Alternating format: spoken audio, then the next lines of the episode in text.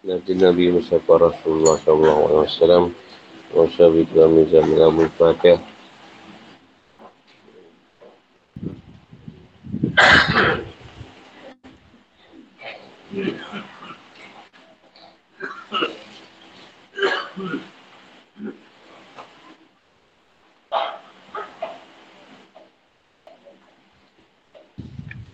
Bismillahirrahmanirrahim. Abi syarih syadri wa yasini amri wa nu'latan nizan yafkawkan amam Allahumma inna uqad limana kabana adai Fikulam hakim Fakat fatim Fakiku biasa mawati wa al-mu'ar Wa kulisan wa fi'ini kaka'in awqanakana Uqad dunia kabana adai Walikakun Fikamati wa nafasin Adalama wa syawu ilmah Assalamualaikum warahmatullahi wabarakatuh. Ini kita masuk juzuk ke-11 tafsir Al-Muniyah. Ada dua ni tafsir yang jilid 6 ni dah ada dua, juzuk 11 dan 12.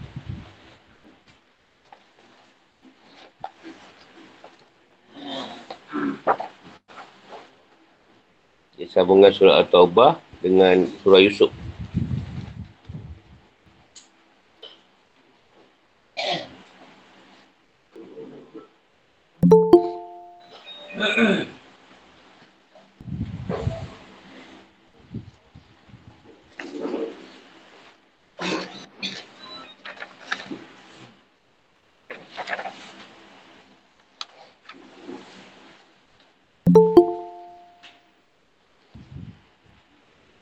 Tajuk tafsir kita ganjaran orang kaya yang tidak mahu ikut berperang tanpa ada halangan uzur. Ini berkait dia juga. Dia tak nak ikut berperang lagi. Malah ni berkaitan dengan orang Arab Badui tak nak ikut perang. Kadang orang munafik juga lah. Sebelum tu pemimpin orang munafik hanya orang kaya. Atau baik semua berdiri. Bismillahirrahmanirrahim. Innamas sabilu ala alladhina yasta'zinuka wa hum aghniya. Radu bi an yakunu mal khawalif wa taba Allahu ala qulubihim fa hum la ya'lamun. Sungguhnya jalan untuk menyalahkan hanyalah terhadap orang-orang yang meminta izin kepadamu. Padahal mereka orang kaya. Mereka rela berada bersama-sama orang yang tidak ikut berperang dan Allah telah mengunci hati mereka sehingga mereka tidak mengetahui akibat perbuatan mereka. Innamas sabil, sebenarnya jalan untuk menyalahkan dengan mencelih. Yasta'zinunak, orang yang minta izin padamu untuk tidak ikut berperang. Wahum agniya, padahal mereka orang kaya. Memiliki sesuatu untuk dihibahkan, diberikan atau dihadiahkan. Radu bi an yakunu ma'al khawalif. Untuk menjelaskan alasan dan sebab yang buat mereka minta izin tanpa uzur. Kerana mereka rela dengan kehinaan dan mau berada dalam golongan orang yang tidak ingin berperang. Dari kelompok perempuan, anak-anak dan orang yang lemah. Kerana mereka lebih mementingkan bersenang-senang. Bersuka rela. Wa taba'allahu ala qulubihim. Allah dah kunci hati mereka disebabkan kelalaian mereka. Sehingga mereka lupa akan akibat buruknya nanti. Kaum la ya'lamun. Mereka tidak mengetahui akibat perbuatan mereka.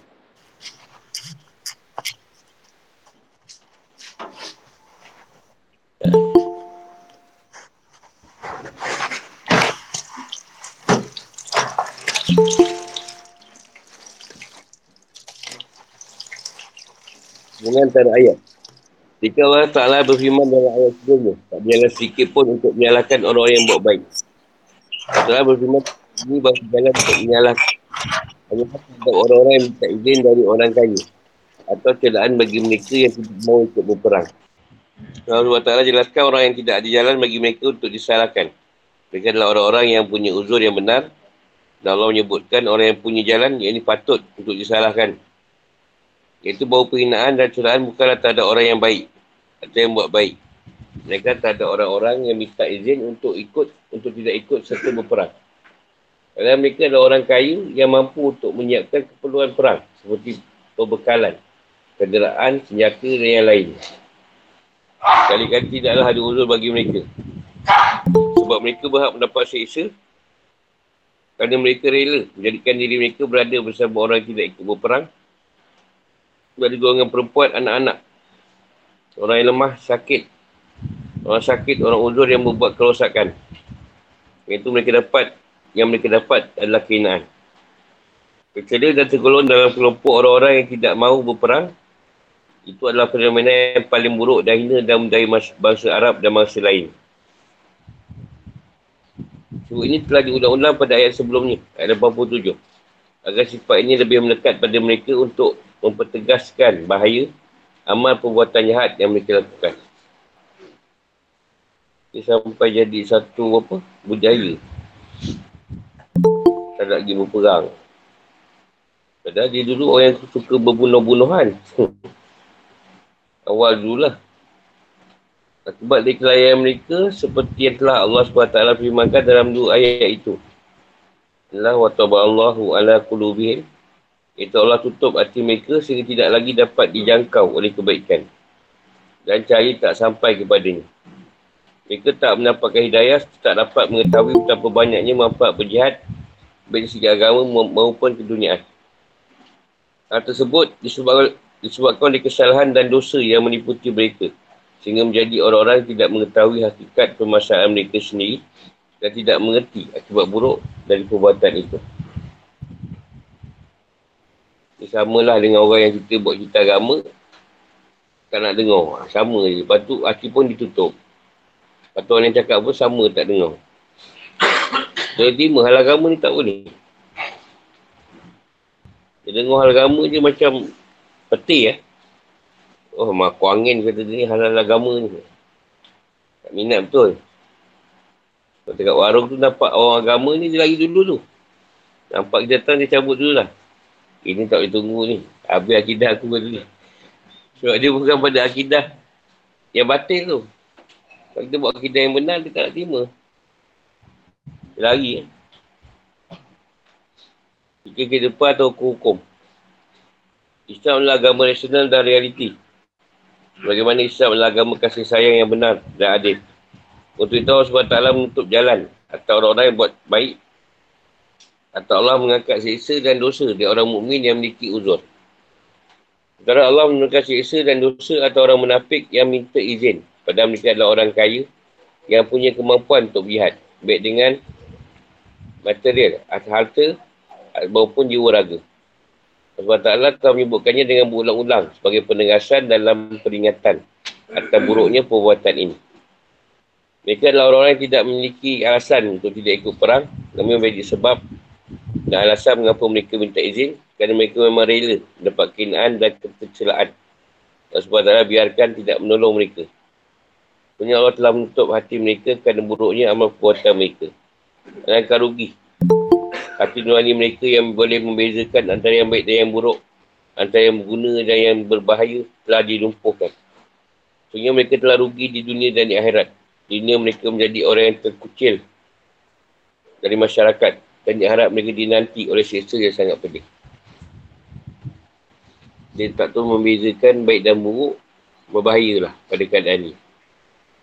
Dia tak nampak benda tu baik buruk mana dah. Tapi lebih pada buruk je lah dia nampak. Dia nak tanya.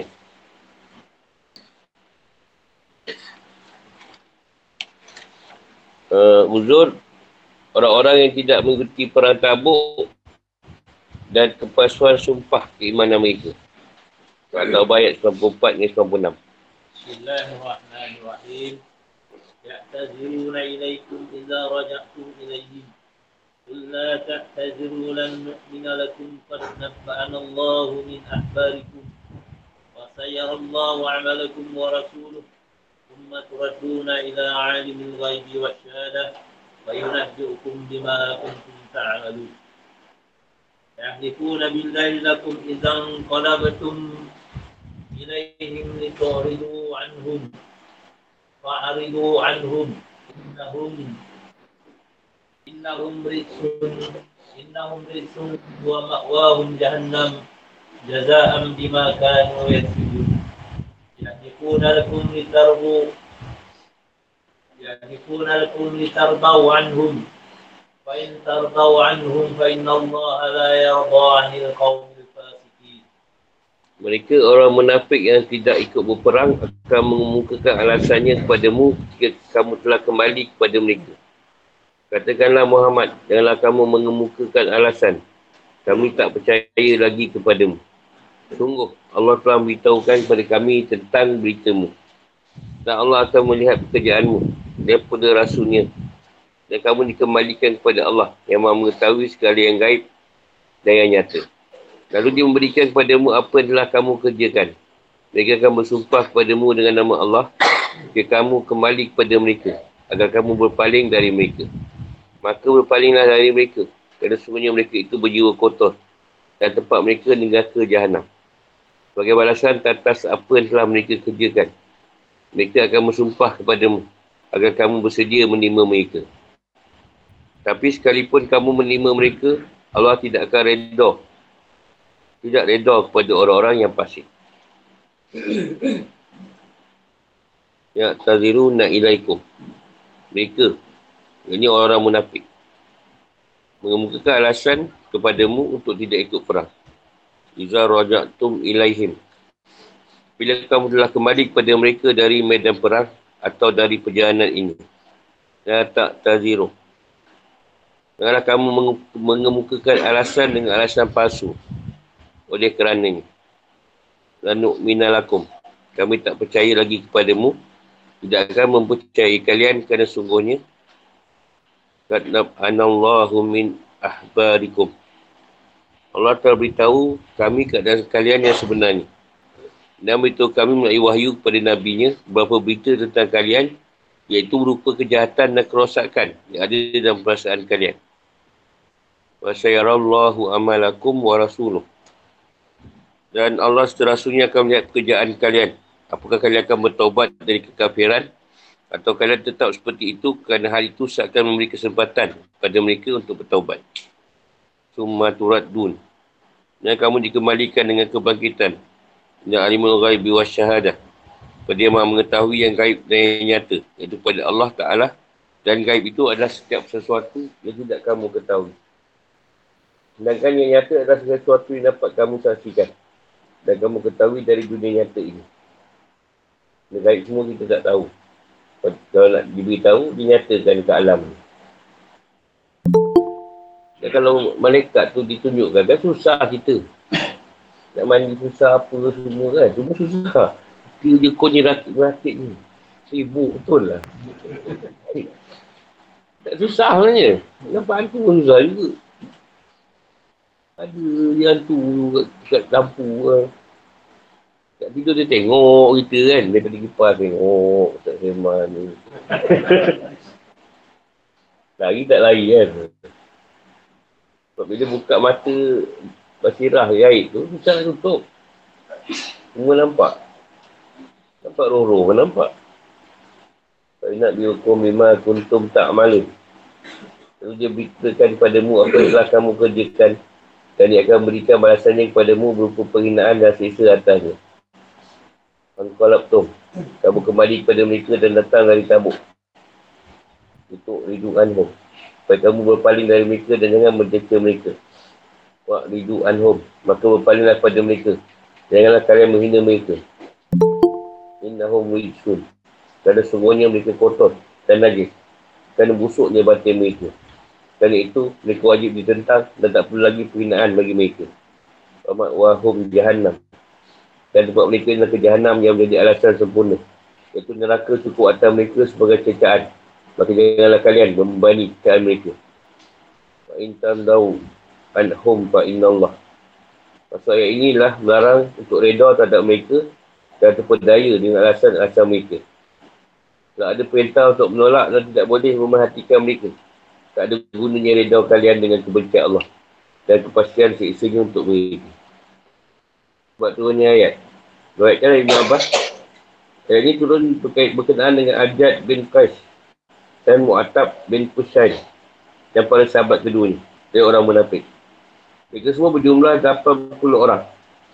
Rasulullah SAW perintahkan orang mukmin setelah mereka kembali ke Madinah untuk tidak bermuamalah kepada mereka dan tidak mengajak mereka bicara. Dan beliau cakap penyanyi. Al-Qatadah dan Muqatil berkata, sebenarnya ayat ini diturunkan berkenaan dengan Abdullah bin Ubay kerana dia bersumpah kepada Nabi SAW setelah kepulangan beliau bahawa dia tidak lagi akan mengingkari beliau selamanya. Dia meminta agar beliau reda padanya. Dan beliau pun tidak mahu melakukannya. Bagi riwayat tentang Abdullah bin Ubay. Dengan antara ayat, setelah Allah SWT menghina orang munafik yang beralasan, mereka mengikuti alasan itu untuk tak ikut dalam perang Tabuk. Sedangkan orang yang benar memiliki uzur. Allah hanya perkenankan bagi mereka yang lemah, sakit dan fakir. Maksudnya Allah SWT memberitakan orang mukmin akan apa yang akan diterima orang munafik di Madinah dan sekitarnya yang tidak ikut dalam perang Tabuk sampai kembali dari peperangan. Inilah menjadi wahyu kepada Nabi SAW juga sebagai pemberitahuan hal-hal gaib di kemudian hari. Tafsir dan penjelasan. Ini adalah sebuah perbicaraan awal yang dimasukkan sebagai berita tentang orang-orang munafik pada saat orang mukmin kembali pada mereka dari perang Tabuk. Bahawa mereka akan mengajukan alasan kepada kalian, wahai orang mukmin, tentang dosa-dosa mereka dan ketidakikutsertaan mereka berperang tanpa alasan pada saat kalian kembali kepada mereka dari perang Tabuk. Katakanlah pada mereka, wahai Muhammad, jangan kalian beralasan dengan alasan palsu kerana kami tidak akan mempercayai kalian selamanya. Sebab yang membuat mereka tidak percaya bahawa Allah telah memberitahukan kepada Nabi-Nya sebagai berita dan keadaan mereka, iaitu hal yang menyangkut apa yang ada dalam diri mereka, berupa kejahatan dan kerosakan dan penentangan terhadap kebenaran. Allah serta Rasul-Nya melihat perbuatan kalian atau dia akan memperlihatkan perbuatan kalian kepada manusia di dunia dan mengetahui masa depan kalian, iaitu apakah kalian terus teguh dalam kemunafikan atau kalian akan bertaubat. Jika kalian bertaubat, Allah akan menerima taubat kalian dan akan mengampunkan dosa kalian. Kalian tetap pada pilihan kalian dengan terus munafik, Rasulullah SAW akan memperlakukan kalian dengan perlakuan yang pantas, yang layak untuk kalian. Dan hal ini ada ajakan bagi mereka untuk bertaubat dan penangguhan untuk memperlihatkannya serta perbaikan urusan mereka. Kemudian yang menjadi tempat kembali kalian adalah Allah yang maha mengetahui yang gaib dan yang nyata. Dia mengetahui apa yang kalian sembunyikan dan apa yang kalian perlihatkan. Dia akan mengungkapkan kepada kalian perbuatan kalian yang baik dan buruk serta akan memberikan balasannya. Dan ketahuilah bahawa sungguhnya azab kalian lebih pedih daripada orang kafir. Sebagaimana difirman ke Allah SWT. Sungguh, orang-orang munafik itu ditempatkan pada tingkatan yang paling bawah dari neraka. An-Nisa 145. Firman Allah, fainat bi'ukum. Sebagai penegasan yang jelas atas penghinaan dan siksa atas buatan mereka. Kalimat ini mengandungi perintah untuk menjauhi dari palsu serta menjauhi setiap apa yang dialihkan dari dosa. Seperti sabda oleh Rasulullah SAW yang diriwayatkan oleh dia dari Anas. Hati-hatilah kamu dari segala perkara yang dialihkan darinya. Jangan buat alasanlah dengan Allah, maksud dia. Allah akan ceritakan apa yang tak betul pada kita. Kalau tak betul, cerita tak betul. Cerita betul je, jangan tipu. Yang sebab taklah memberitakan mereka bahawa mereka akan menegaskan dalil-dalil itu dengan keimanan yang palsu. Allah berfirman, Syahrifu Nabilah. Iaitu bahawa mereka akan bersumpah pada kalian dengan nama Allah sambil mengajukan dalil agar kalian berpaling dari mereka. Dan itu janganlah kalian mencela dan menghina mereka kerana mereka hanya duduk-duduk bersama mereka dan tidak ikut berperang. Dari kaum perempuan dan orang-orang seperti mereka. Jadi janganlah hina pula diorang tadi. Sebab diorang dah ada hukuman yang berat. Berpaling dari mereka dan jangan cerca mereka sebagai bentuk penghinaan bagi mereka. Dan sungguhnya mereka adalah kotor. Itu kotor secara maknawi. Kotor maknawi ni kotor yang tidak nampak. Zahirnya nampak elok. Kotor dari segi batin ni. Keji dan najis dan di dalam jiwa keyakinan mereka. Mereka tak mau menerima pembersihan. Dan inilah menjadi asal penolakan itu dan meninggalkan cercaan. Tempat kembalinya Akhirat nanti adalah neraka Jahanam sebagai balasan apa yang telah mereka lakukan di dunia berupa dosa-dosa dan kesalahan. Hal ini menjadi alasan yang sangat sempurna. Seakan dia berfirman, sungguhnya mereka adalah kotor dan keji dari penghuni neraka. Tak ada faedahnya lagi bagi mereka cecaan di dunia dan di akhirat.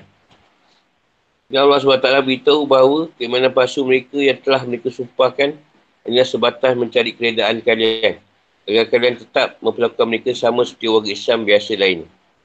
Sebenarnya jika kalian reda pada mereka, bermanfaat keredaan kalian kerana mereka telah berada dalam kebencian Allah dan ni'mat azabnya, disebabkan kefasikan mereka sendiri atau kerana mereka keluar dari ketaatan pada Allah dan Rasulnya. Yang menjadi keresahan mereka adalah keredaan Allah dan Rasulnya, bukan keredaan kalian. Sebenarnya yang difirmankan Allah SWT, mereka dapat bersembunyi dari manusia dan mereka tidak dapat bersembunyi dari Allah. An-Nisa 108. Allah berfirman, sungguhnya dalam hati mereka kamu muslimin lebih takuti daripada Allah. Yang demikian itu kerana mereka orang-orang tidak mengerti. Al-Ash 13.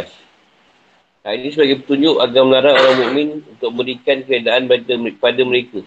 Jangan sampai tertipu dengan keimanan mereka yang palsu. Cukuplah Allah menjadi saksi.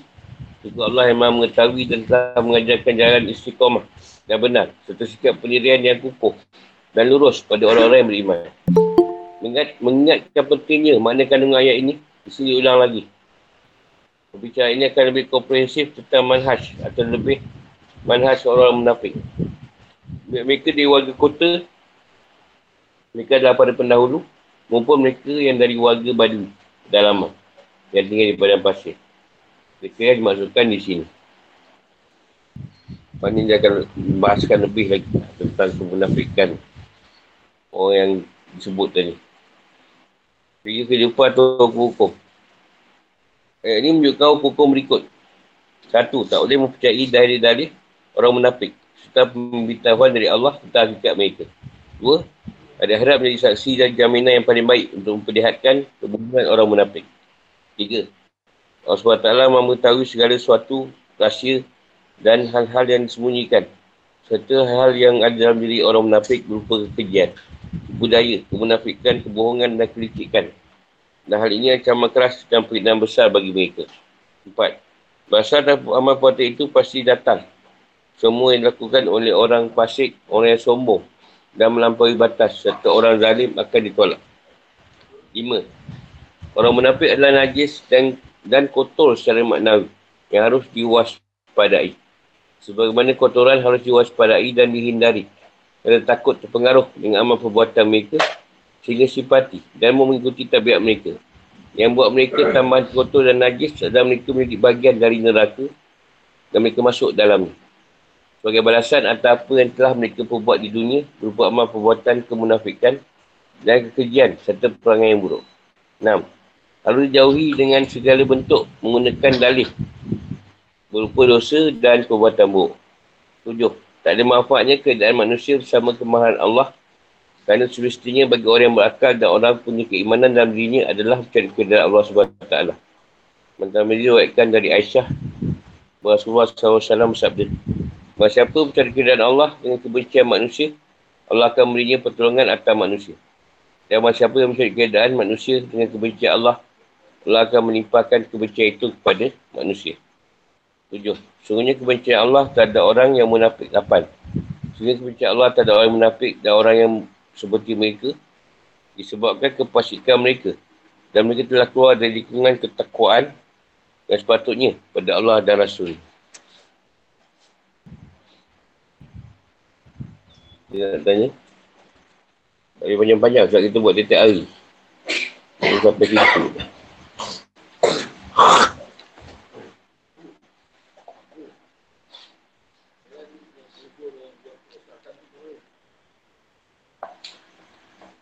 Orang yang uzur ni, dia maksud dia, orang tu dia alasan dia tak perang. Dia sebab dia sakit. Orang tadi sebab dia sakit. Jadi layaklah dia tak pergi. Satu lagi, buat alasan. Alasan yang dia sakit. Dia tak sakit. Nanti jahat lah tu. Kau takkan jahat tu. Alasan kau tak sakit, kau cakap sakit. Baik. Orang-orang ni lah, korang marah lah. Kau muka lah tadi. Dia buat alasan. Asal aja. Tak sihat ni. Padahal sihat. Sebab tak nak perang. Kalau perang kan mati. Tak tentu lagi mati. Belum pergi lagi. Betul hidup kan. Jadi alasan orang ni tuan sebut jangan saya lah. Dia memang kerja menipu je kerja ni. Dia kata kat menipu je. Itu maksud dia lah. Ada je dia punya ni. Ni sakit ni tokeng. Di depan sakit ni. Sakit berikat. Bukan benda masalah pun sakit tu. Alasan.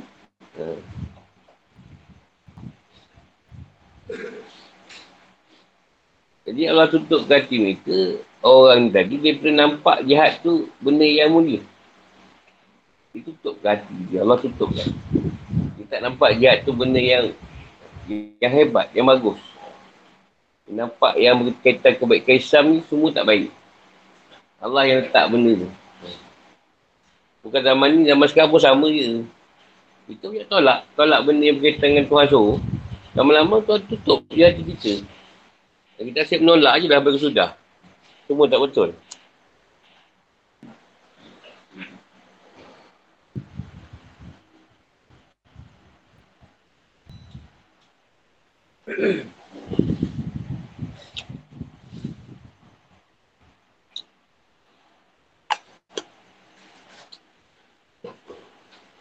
Zaman ni kan dahsyat. Orang yang tak belajar agama kata orang belajar agama sesat tau. Dia tak belajar pun. Dia orang macam ni sesat je ni. Yang tak betul tu. Jadi dia belajar apa? Nak tanya ke dia kan? Tapi tak ada chance. Tak ada peluang.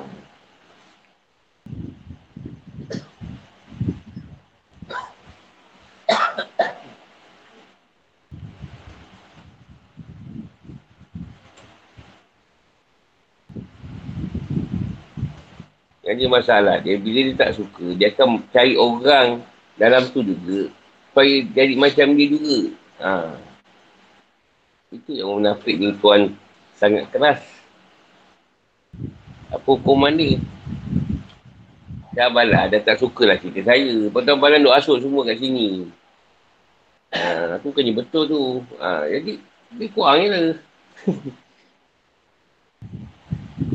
Lepas tu, kita cari guru yang semakan dengan apa yang kita nak. Tapi lama-lama esok guru yang kita cari akan datang. Pun sama juga macam yang lama. Bila kita ada part yang kita kena, tak kena dengan kita. Kita cari guru lain pula. Sampai dia sudah. Kita boleh semakan tau. Yang kita jangan kena marah, kita dilayar, kita raja. Dia nak yang macam tu, yang nak suruh dia suka. Kan lah.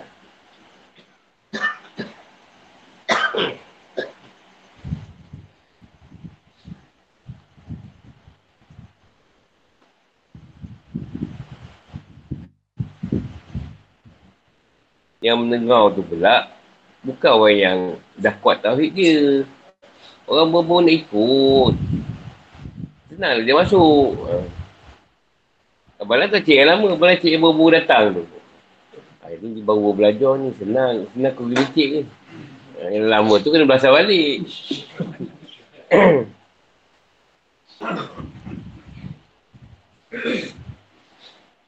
Dia cari DA kan lah. Zaman tu lah. DA mana baru ni. Jangan ni. Kau pergi perawat apa? Kau mati kan tu. Anak kau kecil lagi.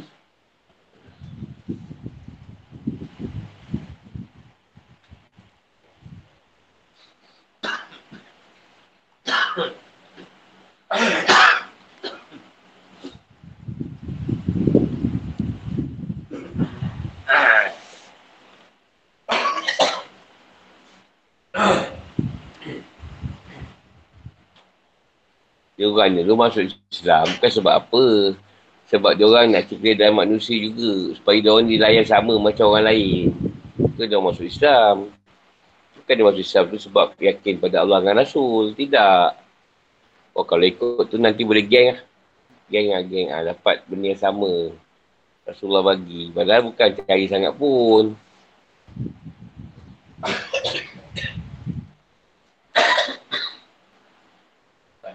Ikut-ikut. Tapi ada tu pula yang dia ikut-ikut. Tapi dia makin baik. Ramai dia kekutan tapi dia makin baik keadaan dia.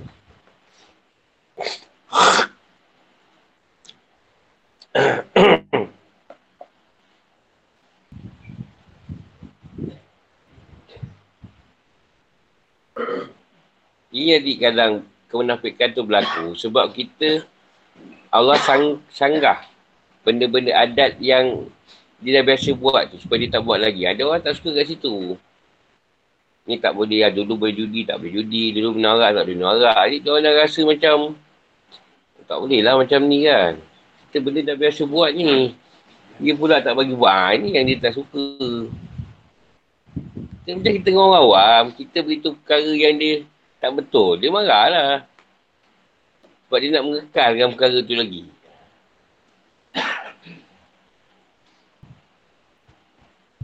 Contoh kata kontraktor lah. Kalau dulu, dia melasuh orang je nak buat projek.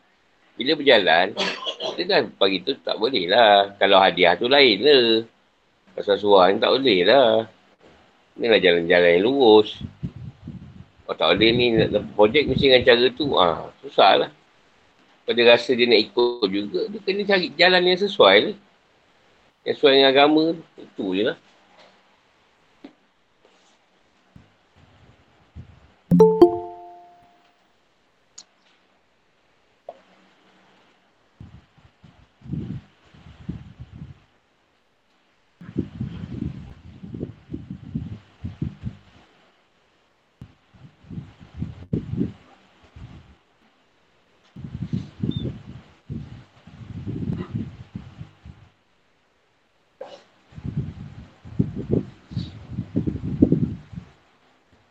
Kalau macam kumpulan rock, dia tukar-tukar kumpulan tak ada masalah.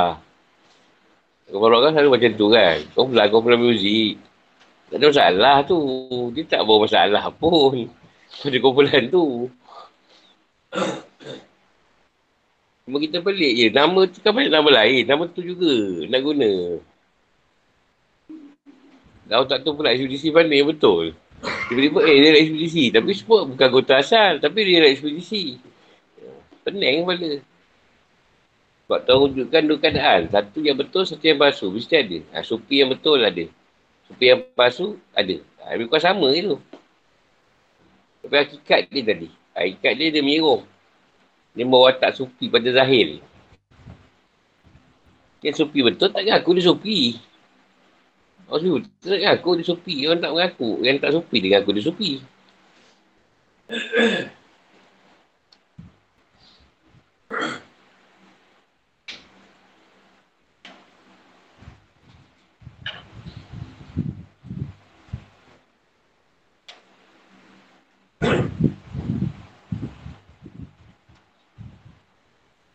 Dapat ni. Bawa.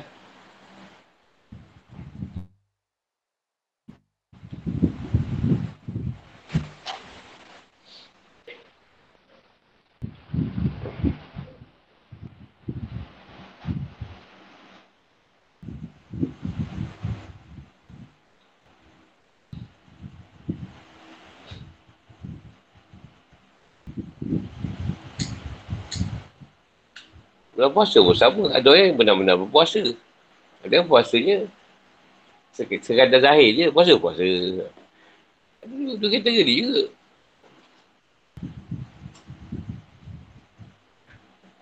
Satu puasa gaya plastik hitam. Satu lagi tak ada plastik lah.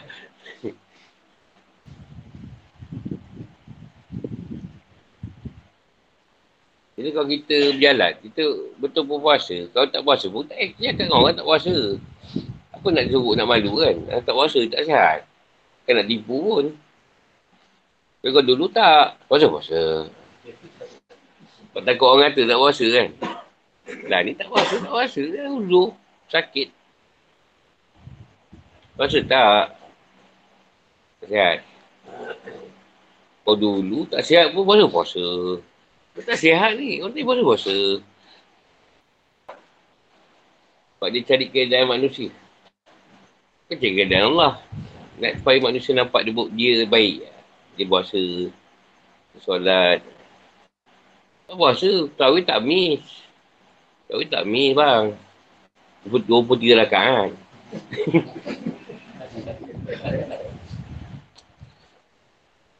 Oh, nak kata tak puasa macam mana? Hai.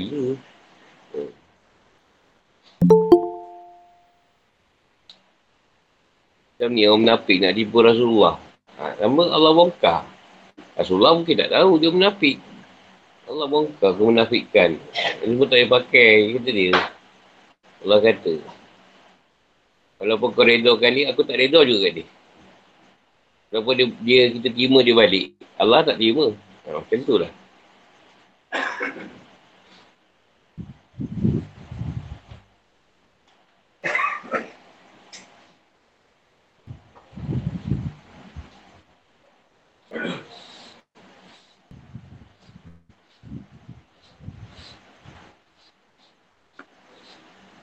Ada lagi ni? Kita lalu kan? Dan lain boleh?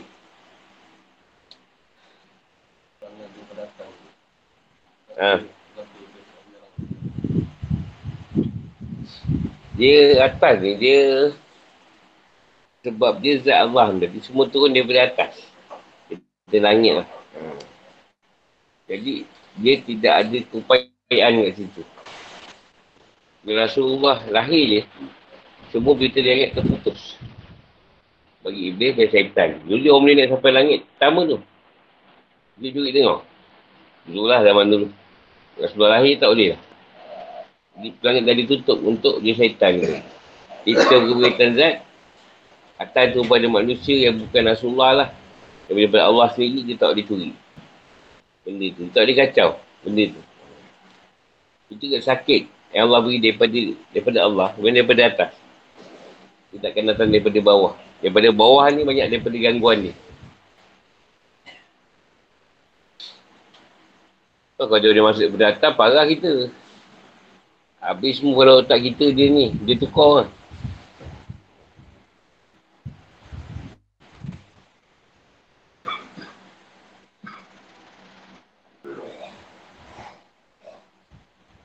Sebab dia benda yang halus.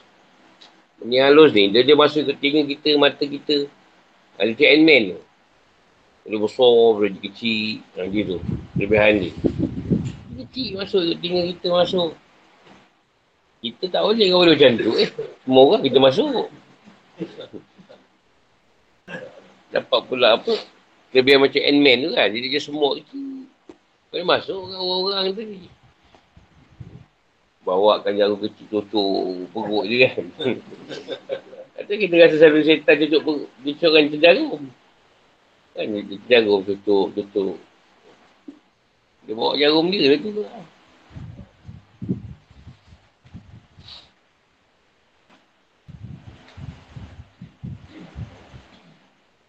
Kan ada kisah saya lihat dulu. Apa ni Nabi Adam ni dia geram dengan Iblis ni, setan ni. Sekali dapat tangkap, dia kerak-kerak, dia masak, makan. Jadi daripada situ lah asalnya amarah katanya. Lepas tu setan masuk kat kita. Pak Adam pernah makan setan. Saya lihat macam cerita lah. Tapi kalau fikir-fikir lah, boleh percaya juga tu. Kalau logik dia boleh juga. Benarkan, fikir boleh juga jadi. Ada nombor yang bertanya?